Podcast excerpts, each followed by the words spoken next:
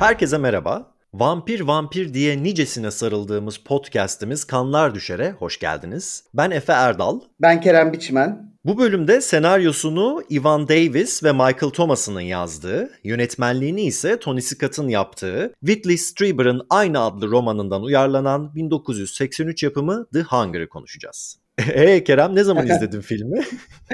ben filmi yeni izledim. Yani bir şekilde daha önce izlememişim bu filmi. Aslında 80'lerden bu şekilde kaçırdığım bence çok film var. Çünkü böyle aralarda denk gelince ancak aa ben bunu nasıl kaçırmışım falan diyorum. Filmi yeni izledim ve aslında çok sevdim. Sen ne zaman izlemiştin? Ben filmi şimdi tam olarak hatırlamamakla beraber büyük ihtimalle üniversitede falan izlemiştim ve bayılmıştım. Böyle ara ara çok sık olmamakla beraber herhalde bu üçüncü ya da dördüncü izleyişim böyle bir denk geldiğinde birkaç yıl geçtikten sonra özlediğimde ya da arkadaşlarımı izletmek istediğimde açıp izlediğim bir film. Bayağı yükseğim filme karşı konuşacak olmak konusunda da heyecanlıyım. E nasıl buldun peki? Yani bu arada filmi izlerken bende şey oldu. Acaba daha önce izlemiş miydim gibi bir şey oldu. Ama aslında 80'lere bulanmış filmlerin büyük çoğunluğu böyle birbirlerine bir şekilde benzedikleri ya da işte o döneme atıf yapan böyle kültürel şeylerin yoğun olduğu filmler aslında benim beynimde en azından birbirlerine benzeştikleri için acaba başka bir şeyle mi karıştırıyorum dedim. Ama böyle yer yer hep sanki filmi izlemişim ya da bazı sahnelerini görmüşüm falan gibi bir his vardı içimde ama şu an hala emin değilim. Filme genel olarak getirilen eleştirilerden bir tanesi bir video klibe, müzik klibine benzediği yönünde. Belki o tarafıyla bile sana benziyor gelmiş olabilir hakikaten. Ama yani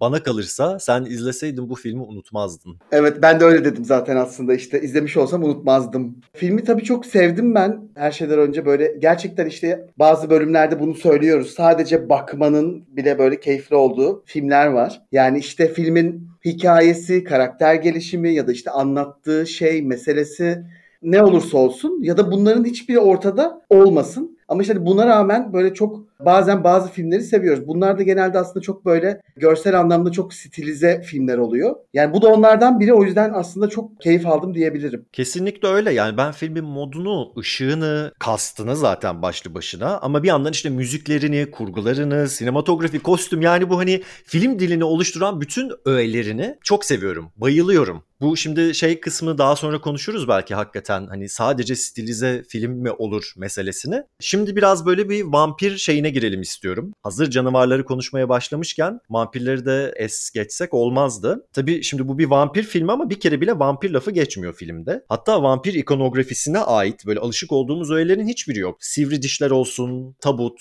göğsüne kazık batırmayla öldürmeleri, gün ışığına çıkamamaları bunların hiçbiri yok. Onun yerine başka başka şeyler var. Tabii film zaten en başında şey diye başlıyor. Bella Lugosi is dead diyen bir şarkıyla başlıyor. Zaten daha en başında ne olduğunu anlatıyor. Bella Lugosi, Dracula karakterini sinemada ilk canlandıran oyuncunun ismi. O yüzden film daha en başında bambaşka bir şey izleyeceğimizi bize söylüyor. Bir devir bitti şimdi başka bir devir başlıyor gibi biraz. Yani filmde işte film boyunca hiç vampir kelimesinin geçmemesi bence çok hem şaşırtıcı hem de bir yandan da çok güzel. Bir yandan film aslında o yani dediğin gibi işte vampirlerin böyle hem edebiyatta hem de sinemada aslında sayısız temsili var. Ve genelde bunlar böyle işte anlatıldığı yani o vampir hikayesinin geçtiği çağa, yıla, döneme göre de o döneme genelde uyum sağlayarak ilerleyen hikayeler oluyor büyük çoğunluğu. O yüzden aslında vampir dediğimiz şey çok böyle versatile bir şey gibi geliyor bana. Bir bakımdan da işte hikaye anlatırken etkili oluyor. Yani vampir hikayesi dediğimiz şey çünkü bambaşka formlara bürünebiliyor.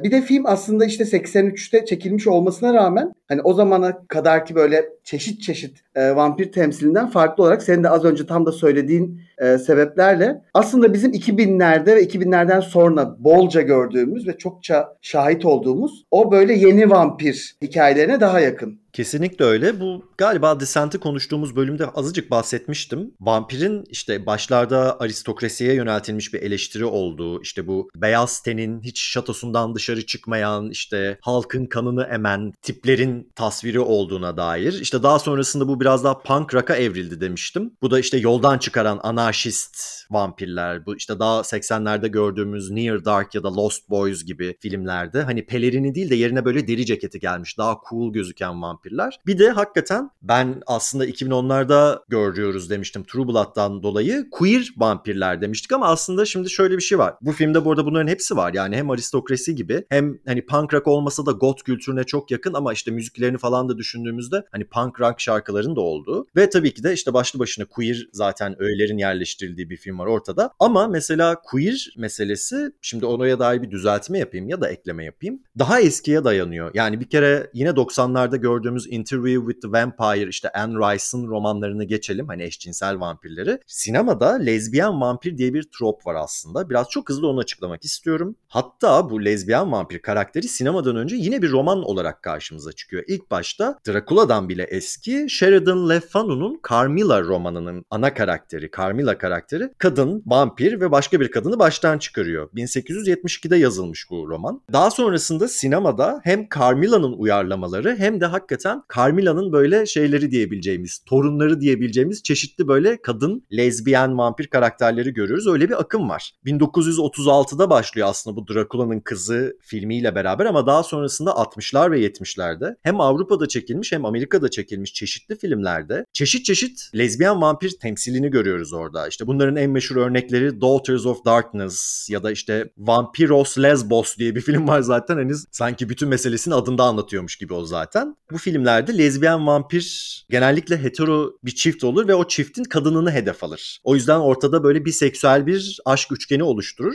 Şimdi burada tamamen biseksüel aslında karakterler ve açık bir şekilde biseksüeller. Daha filmin en başından zaten kurbanlarını grup sekse davet eden bir yerdeler. Çünkü nihayetinde artık 80'lere geldik. 1800'lerin hayat tarzları yok. Daha başka bir şey sunuyor bize. O zaman ana karakteri konuşarak başlayabiliriz. Miriam nasıl buluyorsun? Çok etkileyici bir karakter. Aslında böyle oldukça soğuk ama bir o kadar da etkileyici. Yani Miriam'ın büyüsüne kapılmamak çok zor geldi bana bile izlerken açıkçası. Filmdeki karakterlerin işte bu az önce bahsettiğin üçgenin içinde zaten bir şekilde sevmediğim ya da böyle kendimi daha uzak hissettiğim e, hiçbir karakter yok. Bu da zaten filmlerde aslında çok nadir olan bir şey. Bu da aslında bütün o enerjinin ya da işte filmden kaynaklanan o etkinin ne kadar böyle bana geçtiğini gösteriyor. Bu söylediğin şeyde kastın önemi çok yüksek. Yani Catherine Deneuve mesela tam bir femme fatale. Yani bu film noir filmlerinde alışık olduğumuz vamp kadın diyebileceğimiz ki bu kelimenin kendisi de zaten vampirden geldiği için burada güzel bir denk düşme durumu var. Ve hakikaten dediğin gibi büyüsüne kapılmamak mümkün değil yani. Beni de vampir yapmasını isteyeceğim karakterlerden bir tanesi. bir de kökeni daha eskiye de dayanıyor. Hani biraz aristokrasi falan gibi dedik şimdi yaşadığı yer üzerinden öyle bir bağ kurabiliriz ama daha böyle antik Mısır'a dayandığına dair. Aslında filmin böyle çok orijin hikayesi anlatma gibi bir kaygısı yok ama aralara giren sahnelerden bize bu detayları veriyor. Biraz şey bir karakter tabii. Bütün o soğukluğuyla beraber gelen anal retantif karakter özelliği diyeceğimiz bir karakter aslında. Yani kontrolcü. Hani hem dışarıya diğer karakterlerle olan etkileşimi üzerinden hem de böyle kendi saçı başı da yani dünyaya kendini sunum hali de öyle. Ve tabii en başta gelen şey sevgililerinden ayrılamıyor olması. Yani onları bir yerlerde depoluyor olması falan. Tam olarak buna denk düşüyormuş gibi geliyor bana. Yani kesinlikle öyle ama şey işte özellikle onun olduğu sahneler e, yani çok böyle garip bir etki yarattı. Zaten film aslında başlarda da dediğin gibi tamamen böyle olduğumuz modla ya da bizi böyle sanki belli bir moda sokmak üzerine yapılmış bir film. Onu da tam olarak hissettiriyor yani Catherine Deneuve dediğin gibi. Ben de zaten aslında onun içinde olduğu neredeyse her şeyi seviyorum. Böyle bir korku filminde görmek onu zaten başlı başına bir şeydi. Güzel bir deneyimdi benim için. Bir de değişik bir vampir tasviri sunuyor bize. Yani şey kibar mesela hani etik davranışları var şu Alice isimli küçük kıza karşı mesela. İşte hırsızlık yaptığında kız işte ya da böyle küfürlü müfürlü falan konuştuğunda onu uyarıyor, düzeltiyor. Duygusuz değil hatta yani ağladığını falan da görüyoruz. İnsan öldürüyor olabilir arada ama ne yapsın beslenmesi gerekiyor. yani Catherine Deneuve'dan gelen bambaşka bir etki var hakikaten burada. Bir de bu karakter seri monogamist. Bir uzun ilişkiden diğerine atlıyor. Partnerlerine ebedi yaşam vaat ediyor. Ki bu teknik olarak doğru ama ebedi gençlik vaat etmeyi unutuyor. Bu bana bu yanıyla biraz Yunan mitolojisindeki Titonus karakterini de hatırlatıyor. Eos adlı kadın karakter Zeus'tan sevgilisi Titonus'un ölümsüz olmasını istiyor. Eos şafak, yeni günün tanrıçası. Zeus hakikaten ona ebedi hayatı vaat ediyor ama işte gençlik vermediği için Titonus karakteri ömrünün sonuna kadar ya da işte ebediyete kadar çünkü sonu gelmeyen bir ömrü var burada yaşlanıyor ama hiçbir zaman ölmüyor. Artık böyle şeye dönüşüyor, toza dönüşüyor, iskelete dönüşüyor falan ve bir türlü ölmüyor. Onun trajedisi biraz burada işlenmiş gibi de geliyor bana yani bütün bu hikaye onu anlatıyormuş gibi geliyor bana. Aynen yani film bir de aslında çok fazla böyle açıklama da yapmıyor. Tüm bu mit- mitolojiye dair işte böyle flashbacklerle falan görüyoruz. Ya da işte aslında baş karakterlerden bir tanesi bilim kadını ama şey işte o da enfekte oluyor. Sonra işte o araştırılıyor ama işte orada da böyle tam bir neden işte iki tane kan var falan. Yani bunu bence bilinçli olarak film böyle çok fazla açıklamıyor. Ya da işte evet sonsuza dek yaşıyorlar ama işte bir noktada yaşlanmaya başlıyorlar. İşte bunun sebebi yani Miriam onlardan daha farklı bir vampir türü mü? Diğerleri başka bir tür mü? Ya da işte o Miriam'ı en sonda öldüren şey. Yani bununla ilgili böyle çok neden sonuç şey yapmıyor film açıkçası. Bunu da e, mesela ben filme dair seviyorum. Bunu gerçekten ben de seviyorum. Çünkü hakikaten film ne bilimsel bir açıklama yapıyor. Yani açıklıyor ama bilimsel bir çözüme ulaştırmıyor en azından. Mesela polis karakteri var ne o olayı çözüyor. Hani orada bir yem atılıyor ama onun böyle bir geri dönüşü olmuyor bizim beklediğimiz biçimde. Ve dediği gibi hakikaten kökeni de anlatılmıyor bu karakterlerin. Ben bu halini seviyorum. Bize film dilini kullanarak çeşitli ipuçları veriyorlar sadece. Yani normalde herkesin tercih edeceği bir şey olmayabilir. Bir hikaye anlatım yöntemi olmayabilir bu. Ne bileyim bazı insanlar daha net bir açıklama seviyor olabilir. Ama dediğim gibi ben filmin film dilini o kadar çok seviyorum ki bunları hiç gerek görmüyorum. Oraya o şekilde bulandırmaya hiç gerek yokmuş gibi geliyor. Yani It Follows'u konuşurken şeyi demiştim. 90 dakika falan sadece arabanın içinde gitseler izlerdim demiştim. Bu filmde de şey yani perdeler böyle işte 90 dakika boyunca uçuşsaydı onları bile izleyebilirdim yani. Vallahi katılıyorum sana. Tamamen o moddaydım. Gerçekten böyle çok şey yani sanırım uçuşan perdelere karşı saplantım var. Bunu anladım filmi izlerken. Bu filmde gösterilen her şeye karşı saplantım olduğunu ben fark ettim hakikaten yani. Peki Bowie'nin oynadığı John karakterini nasıl buldun? Yani John karakterini tabii ki sevdim. Zaten aslında David Bowie oynadığı için çok sevmemek mümkün değil gibi yani. Sanki bu şans bize verilmemiş gibi.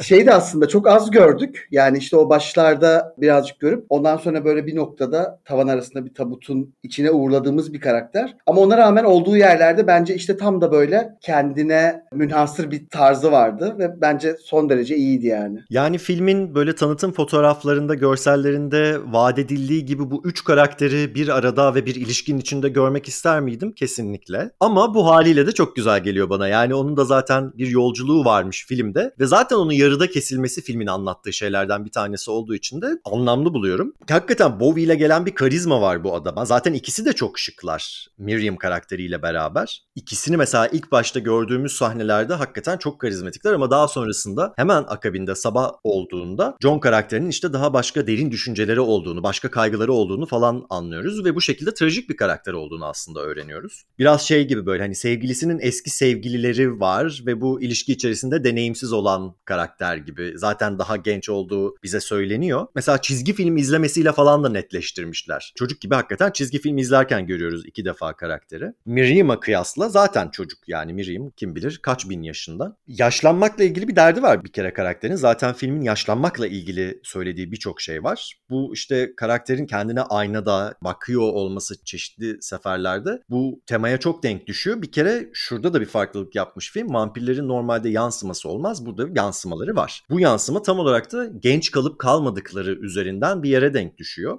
Bu gelecek zaman ve şimdiki hal falan durumu zaten filmin kurgusunun kendi içinde de çok var. Çok paralel kurgu yapılıyor. Bu paralel kurgu kullanımları aynı zamanda ses köprüsü kullanmaya da olanak sağlıyor. Ses köprüsü bir önceki sahnenin sesinin bir sonraki sahneye düşmesi ya da işte bir sonra gelecek sahnenin sesinin şimdiden izlediğimiz sahnenin üzerine düşmesi demektir. Ve bunu mesela daha ilk filmin en başlarında şey olarak görüyoruz. John karakterinin maymunla bir tutulduğu bir yer var. İşte bu kafes içerisindeki maymun hakkında konuşuyor oradaki bilim insanları. Burada John'un üzerine düşürüyor mesela onların sesleri. Ne konuşuyorlarsa aynı şeyi bu karakter için de alın diyor. Nasıl oradaki maymun deney subjectleri ise burada da mesela John karakterinin Miriam için kafesin içinde tuttuğu işte bir kurban ya da bir böyle denek olduğunu söyleyebiliriz. Yani bu cross cut'lar bir de şey etkisi de veriyor. Yani şimdi bir şeyi izlerken farklı yerlerde olan iki farklı şeyi gördüğümüz için aynı anda hani birbiriyle alakalı ya da alakasız durumlar olabilir bunlar. Böyle bir yabancılaşma yaratıyor tabii ki seyircide. O yabancılaşmanın üzerinden de aslında izlediğimiz şeyin tuhaf olduğu sonucuna varıyoruz. Yani işte tek başına maymunu böyle bir 3 dakikalık bir sekansta aslında izliyor olsak belki o kadar böyle bize tuhaf hissettirmeyecek bir e, görüntü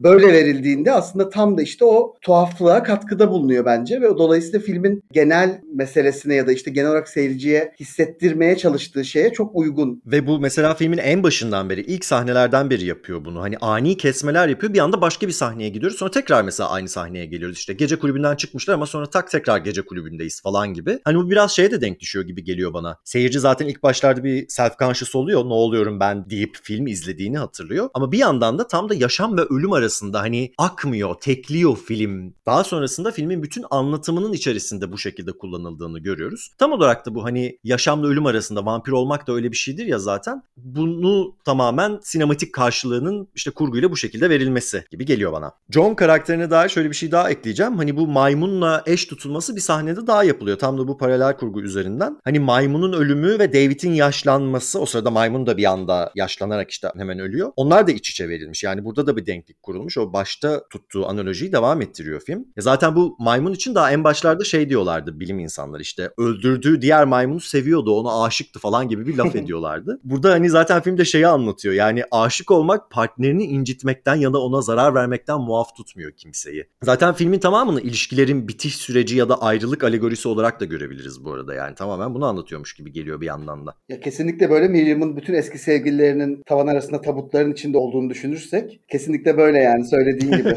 Ama işte ayrılmak var, ayrılamamak var. Ayrıldım deyip ayrılamamak var yani. Bu biraz ona denk düşüyormuş gibi geliyor. Peki filmin diğer güçlü bir tarafı olan Sarah karakterini nasıl buluyorsun? Sarah karakteri aslında benim sevdiğim bir karakter. Bir de şöyle bir şey var. Normalde ben doktorları ya da işte bilim insanlarını hele de korku filmlerindeyse sevmem genelde yani o karaktere böyle çok e, şey bulmam. Ama burada Sera çok böyle farklı bir karakter. Bir kere zaten aslında diğer karakterlere göre sanki Sera biraz daha derinlikli ve böyle şey Sera'yı mesela diğer karakterlerin hepsiyle aslında görüyoruz filmde. Yani hepsiyle vakit geçiriyor. Sevgilisiyle olan sahneleri de görüyoruz. Hani dolayısıyla böyle Sera'yı yakından tanıyoruz. Ee, ve benim sevdiğim bir karakter oldu garip bir şekilde. Yine oyuncunun gücünü es geçmeyelim diyorum burada. Susan Sarandon'ı neyde oynasa izlerim. Yani hakikaten çok bayılmadığım film türlerinde bile izlemişliğim var ama hele ki bir de böyle kişisel zevkime çok denk düşen bir filmde karşıma çıkınca çok mutlu oluyorum. Biraz şey gibi tabii bu karakter. Hani nasıl Miriam karakteri için film noir'daki femme fatale dediysek bu da hani femme fatale kendini kaptıran dedektif karakteri gibi. Buradaki dedektifin araştırma yanı burada bilimsel araştırmaya bağlanmış. Ve aralarında çok muhteşem bir cinsel çekim var gerçekten. Yani bu artık oyuncu kimyası mı yoksa hani senaryodan gelen bir şey mi bilmiyorum ama izlemesi çok keyifliydi sayeden. Ve ilk andan itibaren aralarında bir etkileşim var. İlk karşılaştıkları andan itibaren bu şeye gidiyor ya Miriam. Kitap imza gününe gidiyor bu Sera'nın. Aralarında böyle telepati gibi bir şey gelişiyor. Ki bu telepati özelliği vampirlere bazı işlerde atfedilmiş bir şeydir. O yüzden hani biraz Miriam'ın vampirliğinden de geliyor gibi ama belki de hakikaten sadece çok güzel bir kadın olduğundan da geliyor olabilir. Tabii bu aralarında oluşan telepati işte filmin çeşitli sahnelerinde tekrar tekrar kendini gösteriyor. Yani mesela Miriam'ın çaldığı müzik evinde yatmakta olan Sarah'yı ağlatıyor mesela. Hani onun gözyaşı onun gözünden düşüyormuş falan gibi öyle bir kurguda bağlamışlar. Bir yandan da ışık kullanımında da çok benzer bağlar kurmuş film. Filmin başlarında genellikle Miriam ve John karakteriyle özdeşleştirdiğimiz jaluzi ışığı ki film noir'da da zaten sıklıkça kullanılan Sarah'ya daha sonrasında geçiyor. Film noir'lar da zaten genellikle işte karanlık dünyaları anlattığı ve işte iyiliğin ve kötülüğün çeşitli savaşlarının verildiği ve işte genellikle o dedektif karakterinin bu ikisi arasındaki gri yeri temsil ettiği filmler olduğu için bu jaluzi ışığının Sarah'nın üzerine düşmesi anlamlı. Bir yandan da o işte karanlıkla aydınlık bu filmdeki yaşam ve ölüm arasındaki yeri de sembolize ediyormuş gibi geliyor. Yani vampirizmin zaten genel olarak söylediği şey bu. Ama tabii bir yandan bir karakteri sen öyle parmaklıklar ardındaymış gibi aydınlatırsan hapis etmiş de oluyorsun. Bu da tam olarak da hani Miriam'ın ağına düşmüş. Yani o gönlünü kaptırmış ve bunun içinde hapsolmuş falan gibi çeşitli çağrışımları var. Tabii burada ışık meselesi Saray'ı ilk gördüğümüz sahneden itibaren aslında mevzu olarak veriliyor bize. Çünkü karakteri biz ilk başta karanlıkta görüyoruz. Yani laboratuvara giriş yapıyorlar o sırada karanlık. Normalde biz film izlediğimizde sahneleri karanlık başlamasını beklemeyiz. Karakterleri doğru düzgün görürüz. Orada ışık yanıyor mesela onlar içeri girdikçe. Beyaz ışıklar yanıyor. Laboratuvarın ışıkları. Bu hani işte bilimin ilk bölümlerden beri konuştuğu konuştuğumuz çeşitli mevzulara ışık tutması, işte aydınlanmacı yaklaşımın sembolizmi falan olduğundan bahsettiğimiz için burada da tekrar eden bir motif aslında. Ve o sahnede daha ilk başında bu arada biz Sera'yı yine bir şeyin içinde kadraj olarak hapiste gibi görüyoruz ama kafesin şeyi içerisinde hapis. Parmaklıkları içerisinde. Yani kamera içeri konulmuş kafesin ve biz oradan dışarıdaki Sara'yı görüyoruz. Önümüzde parmaklıklar var. Biraz da şey diyor bu film bize sanki. O bakış açısı hapseder. Çünkü mesela John'u anlamıyor. Kesinlikle öyle. Zaten aslında filmdeki işte diğer doktor olan sevgilisi de böyle çok aman aman bir karakter değil. Bizim ben en azından karakteri hiç sevmedim mesela. Ve şey diğer bilim insanları da filmdeki dediğin gibi aslında olan biteni anlamaktan uzak ve böyle hep şey işte yanlış sonuçlara varan, e, hiçbir şekilde işte Sera'nın yaşadığı o duruma çare olamayan kişiler. Bir yandan da aslında Sera bir bilim insanı olarak filmin işte başında bir gayesi var. O da şey işte ölümsüzlüğün sırrını çözmek falan gibi bir şey ya da işte yaşlanmanın. Aslında bunu çözüyor ama işte bunu bilimle çözmüyor yani. Filmin sonunda işte Sera'nın galip geldiğini görüyoruz ve aslında ölümsüz olduğunu. Ama bunu bilim yoluyla yapmıyor mesela. Bu söylediğin hakikaten yine mitolojideki Be Careful What You Wish For temasına da çok denk düşüyor. Yine Titonus karakterinde de olduğu gibi hani bir şey diliyorsun ama bu sana ödül mü ceza mı ne olduğu bilinmeyen bir şekilde tekrar başına geliyor. Yani mitolojinin anlattığı şekilde bu. Hakikaten de Sera karakterinin başına gelen de şey bu senin de dediğin gibi. Tabii filmin sonundan bahsediyorsak filmin sonunun da bir kafeste bittiğini göz önünde bulunduralım hakikaten. Yani Miriam karakterinin insanları hapsettiği gibi tabutun içerisinde ama o da bir kafesin içerisinde gibi hani parmaklıklar ardında verilmiş bize. Ve filmin başı da aslında şeydi kafeste başlıyordu. İlk gece kulübünde şarkı söyleyen kişiyi bir kafesin arkasında görüyoruz biz. Bu kafese koyma mevzusu zaten yine filmin temaları bağlamında anlamlı geliyor bana. Yani bir şeyi muhafaza etmeye çalışmak. Bu işte hayat olsun, gençlik olsun ya da ilişkiler olsun. Kişiyi de hapseder diyormuş gibi geliyor. Yani senin böyle bir gayen varsa sen de hapis olursun nihayetinde. Ama yani yine vampirizm teması üzerinden bahsedeceksek hele ki yaşlanmak, işte bedenlerin çürümesi, yaşlanması falan çok gözümüze sokuluyor bu filmde. Yaşamak da zaten bedenlerimiz içerisinde hapis olmak demek. O yüzden hani filmi bir parantez açıp kafeste başlayıp kafeste bitirmesi o açıdan anlamlı geliyor bana. Ve ölüm gerçek anlamıyla ölüm bir kurtuluş gibi sunulmuş. Özgürlük gibi sunulmuş burada.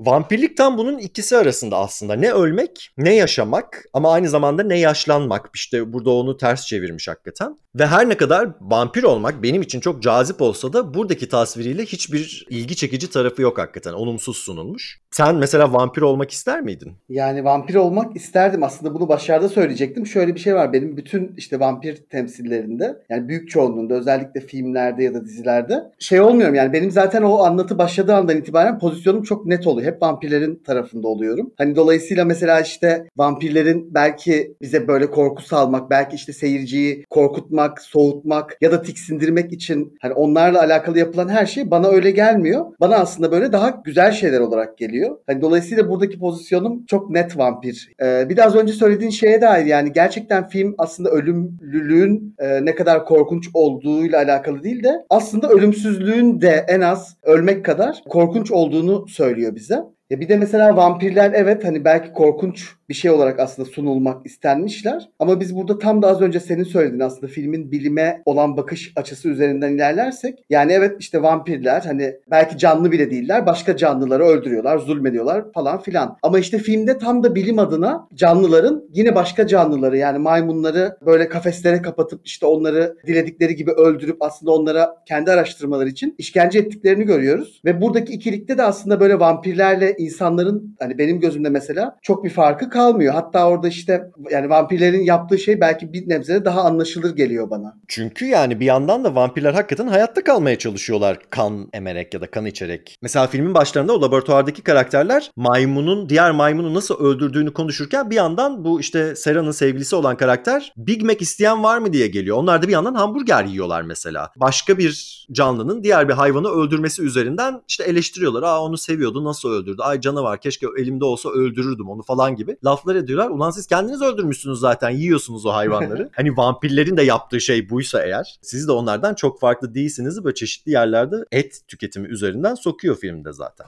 Tabii film aslında vampirliğe dair şöyle şeyler de söylüyor. Biz bunu daha öncesinde canavarları konuşurken bahsetmiştik. Hani sistemin dışına itilmek, öteki olmak üzerine. Sera mesela vampire dönüşmeye başladığında sistem dışına itildiğini görüyoruz. Hani daha öncesinde televizyonlara çıkan, işte kitap imzalı karalama günleri yapan biriyken hemen akabinde taksiye binemeyen, telefon kulübesine girip bir türlü iletişemeyen, işte orada sözlü tacize uğrayan falan böyle bir karaktere dönüşüyor. Canavar oldu ve bir anda artık senin o sırtını dayadığın alanlarda kendini ifade edemiyorsun, iletişim kuramıyorsun, işte ulaşım sağlayamıyorsun. Bunların hepsi vampirizmle beraber gelen şeyler. Peki şimdi de filmin film kadar aslında ünlü olan, belki filmin kendisinden daha ünlü olan seks sahnesini konuşalım istiyorum. Ee, nasıl buldun bu sahneyi? Etkileyici bir sahneydi. İşte bir de mesela filmin geneline yayılan ışığın falan aslında tam tersi bir ışıkta böyle daha aydınlık. İşte bu sefer artık böyle beyaz tüller. Aslında tek bir sekansı izlerken o sekansın kendi içindeki böyle geçişler kurgu yoluyla falan. e, bence erotik bir sahneydi. Tabii bir de çekildiği zamana göre aslında bence iddialı bir sahne. Ki e, mesela işte eleştirilmiş biraz böyle daha erkek bakışıyla sahne sunulmuş falan diye. Ama bir yandan da günün sonunda şimdi bakınca buradan o, o tarafa doğru bakınca yani o zaman yapılamayacak derecede iyi bir temsil aslında. Valla ben o sahneyi ve o sahneye giden flört aşamasını falan gerçekten çok etkileyici buluyorum. Etkilenmemek elde değil ama tabii şeyi de sormak lazım. Yani biseksüeller ya da lezbiyenler ne düşünüyor bu sahneyle ilgili? Şimdi Kesinlikle. biz ikimiz beğendik. Bu filmi çeken kişi de erkek. Mesela nasıl Elm Sokağı'ndaki sahnelere işte porno sahneleri gibi demiştik ve son derece işte olağan sahnelerdi. Burada mes- neden mesela topyekün bir sanat eseri gibi verilmiş? Dediğin gibi uçuşan tüller, işte slow motion, müzik zaten arkada klasik müzik çalıyor. Yani kadın cinselliği hakikaten böyle uzaktan bir sanat eserine bakar gibi bakınılacak çok estetik olmak zorunda mı? Ve iki kadının olduğu sahnelerden bahsediyorum. Yani bir erkek işin içine girdiğinde bu heteroseksüel olur ya da eşcinsel seks sahnesi olur. İşler biraz değişiyor mu? O yüzden aklım karışık ama bu sahneden çok keyif aldım. Gerçeğini değiştirmiyor hakikaten. Yani bir de şöyle bir şey var aslında. Evet işte çok böyle stilize bir sahne ama aslında filmin tamamı çok stilize.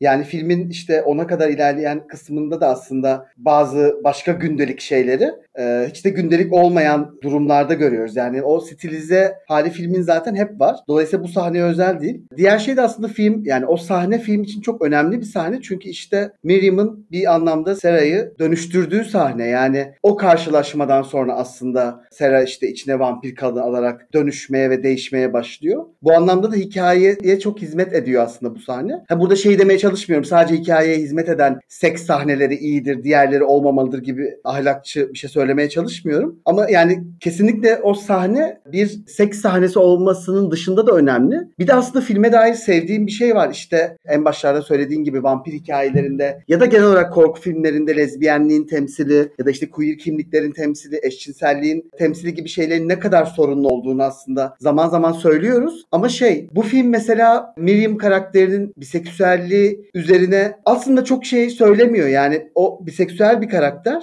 ve filmin akışı içinde bu aslında o kadar olağan ve üzerine özellikle zaman harcanmayan bir şey ki hani böyle filmin genel anlatısının mesela ben böyle cinsel yönelimler üstü bir anlatım olduğunu düşünüyorum. Hani bu yüzden de seviyorum ve tam da bu yüzden o sahne daha sorunlu mesela. Cinsellik ve vampirizm zaten çok iç içe geçen şeyler. Vampirizmin anlatısının kendisinde zaten temelinde böyle bir şey var. Ve bence vampir gerçekten çok seksi bir şey. Stereotipleşmiş temsiliyetleri ben de hakikaten destekliyor ve onların yeniden üretiliyor olmasını istememekle beraber çeşitliliğe galiba vurgu yaparsak ve her türlüsünün aslında daha fazla temsil edilmesi gerektiğinin altını çizersek bu konunun içinden çıkabilirmişiz gibi hissediyorum. Ya burada aslında şey de çok etkili oluyor bende. İşte filmin tam da o çekim aşamasında olayların nasıl ilerlediği, işte ne kadar güvenli bir alan yaratıldığı herkes için ya da işte filmi çektikten sonra oyuncuların filme dair ya da filmin yapım aşamasına dair yaptığı açıklamalar falan. Çünkü mesela daha önce böyle aslında benzer sahnelerle alakalı böyle bambaşka filmlerde sonrasında çok kötü ve çok aslında böyle şey e, hiç yapılmaması gereken şeyler yapıldığına şahit oluyoruz. O da birazcık tabii ister istemez insanı o filmden ya da işte o özellikle o sahneden soğutabiliyor. E, burada tam tersi bir şey görüyoruz. İki oyuncunun da aslında çekimden ya da filmin gösterime girdikten çok sonra bile nasıl güzel hatırladıklarını ve işte nasıl şey hani bugün olsa şimdi hani Kim Catherine Deneuve'ye zaten hayır der ki falan gibi açıklamalarıyla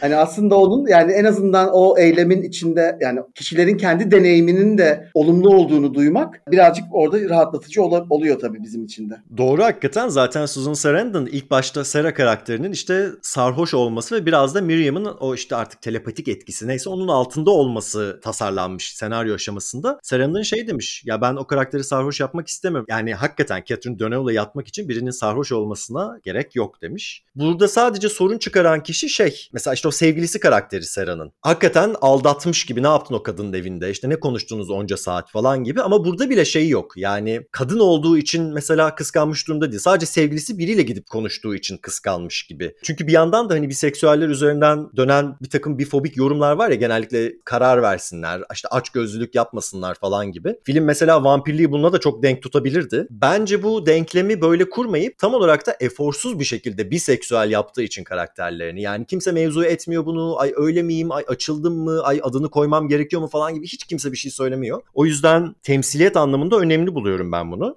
Ama filmin yaptığı şöyle bir şey var ki bunu bence eleştirel bir yerden yapıyor. Vampirliği bir hastalık ama aynı zamanda bir bağımlılık olarak da görüyor. Mesela işte Sera'nın koluna falan baktıklarında oraya bir iğne girmiş gibi. Hani sanki eroin enjekte etmiş kendine falan gibi çağrışımları da var. Ki zaten yine dönemi düşünüldüğünde 83 yapımı bu film. Hani yine AIDS salgının başlamasının hemen üzerine çekilmiş filmlerden bir tanesi. Kan çağrışımları da var yani bu film içerisinde. Bilimin gözünden bakıldığında tedavi edilmesi gereken bir hastalık. Ama hayır yani vampirlik ne yanlışız ne yalnızız.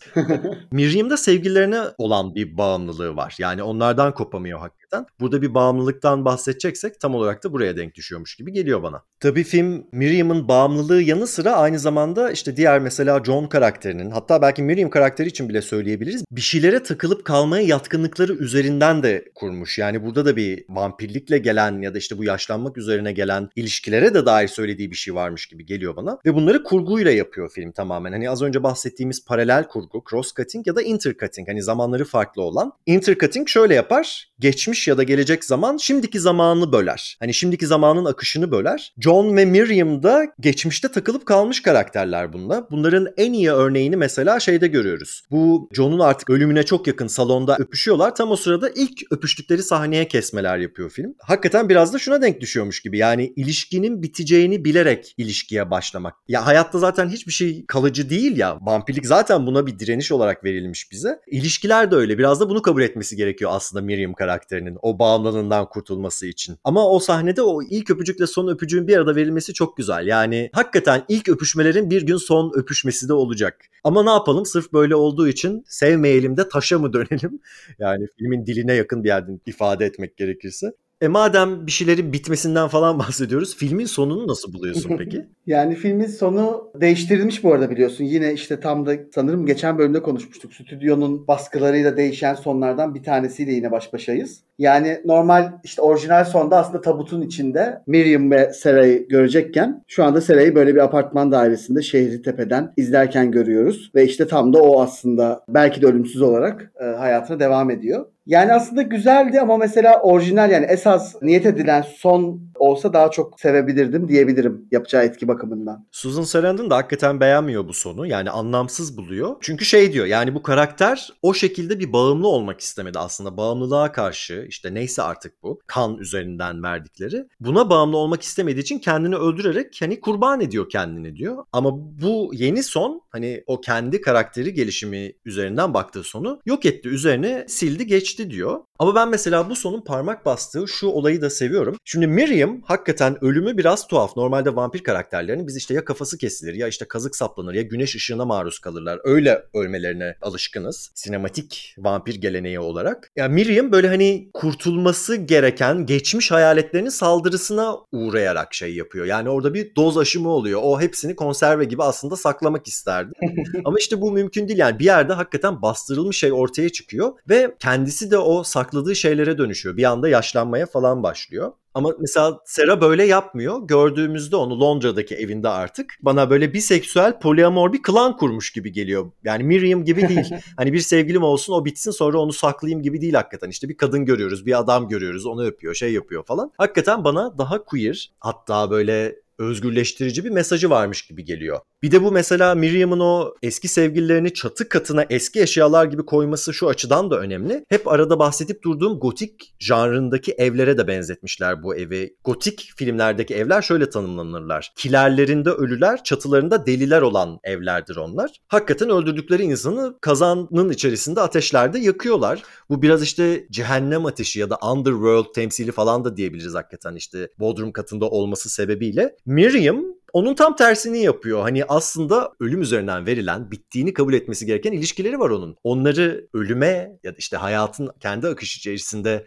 arkasında bırakması gerekirken tam tersini yapıyor. Yani evin tam tersi en üstüne çıkarak onları saklıyor. O yüzden burada bir gotik çağrışımları da varmış gibi geliyor bana. Ama tam olarak da bastırıldığı şey tekrar karşısına çıktığı için de bütün o yukarıdan aşağıya düşerek kendisi o hale geliyor. İşte Miriam'ın aslında vampir mitolojisine çok uymayan bu sonu, karakterin sonu. işte ne oldu da düştü oradan da çözüldü mü şimdi bu hikaye falan. Ya da bir takım hikayesel beklentilerimizin karşılanmaması. işte polislerin olayı çözmemesi, tıbbın bir şekilde olaya çözüm sağlamaması falan gibi. Filme yönen eleştirileri hatırlatıyor bana. Şimdi benim için aslında bu şekliyle çok anlamlı ama madem o kadar çok erteledik erteledik sonunda konuşalım hakikaten. Şimdi bu film sence hakikaten stilize ama içi boş mu? Yani ne düşünüyorsun? Sen ne diyorsun bu konuda? O kadar çok geliyor ki bu eleştiri filme böyle açıp okuduğumda en çok karşıma çıkan şey bu. Senin fikrini merak ediyorum. Yani kesinlikle katılmıyorum buna. Stilize ama içi boş derken ki hani için e, ne oldu? Hani hikayesi mi iç oluyor bir filmde? Yoksa zaten aslında o deneyimlediğimiz ve bakmakta olduğumuz şeyin kendisi de aslında filmin içi olabilir mi? Bunu sormak gerekiyor. Kesinlikle bence içi boş işte tırnak içinde bir film değil. Çünkü tam da yani bu filmin içi de aslında bu filmin stili. Yani dolayısıyla böyle film başından itibaren zaten çok bence güçlü bir şekilde başlıyor. Sonrasında da bizi böyle belirli bir ruhsal durumda, belirli bir modda, işte atmosferin, ışığın, kurgunun e, bahsetmiş olduğumuz şimdiye kadarki her şeyin etkisiyle böyle inanılmaz bir deneyimin içine sokuyor. Ve bu deneyim bence çok yani etkili bir deneyim. Yani film beni çok etkiledi. Ve şey de değil hani hikayesel beklentim mesela benim çoğu zaman çoğu filmde olmuyor. Yani çünkü bir film bir hikayeyi anlatmak için işte tam da o içi dediğimiz yani filmin aslında olay örgüsü ya da diğer şeylerin çok çok ön planda olması gerekmiyor. Bunu Possession'da da konuşmuştuk aslında. Çok böyle basit bir hikayeye yani üç cümlelik bir şey alıp böyle inanılmaz bir deneyime dönüştüren bir filmdi. Buna da çok benzer bir yerden bakıyorum aslında.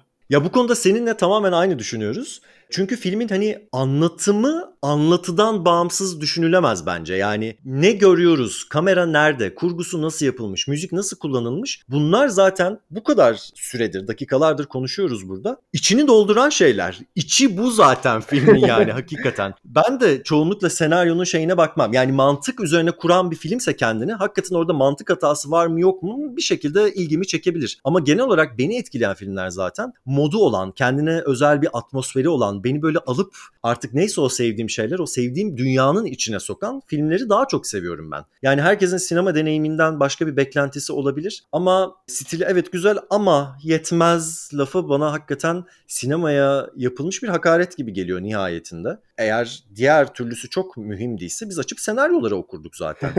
Dünyanın en sıkıcı şeyi bu arada senaryo okumak yani. Aynen. Ki zaten bu filmin mesela ilk açılış sekansı böyle 7-8 dakikası falan benim için o kadar etkileyici ki ya benim sinema dediğim şey tam olarak bu aslında. Yani ışığı, açılar, kostümler, müzik, kurgu yani her şey. Tam olarak sinemadan beklentim bu. Yani bir modun içerisinde sokuyor beni. Bu ani kesmeler, self-conscious yapmaları, işte ne bileyim o ank zaten benim normal hayatta da çok sevdiğim bir sembol. Ben de takarım işte onu kullanması falan yani daha ne kadar övebilirim bilmiyorum.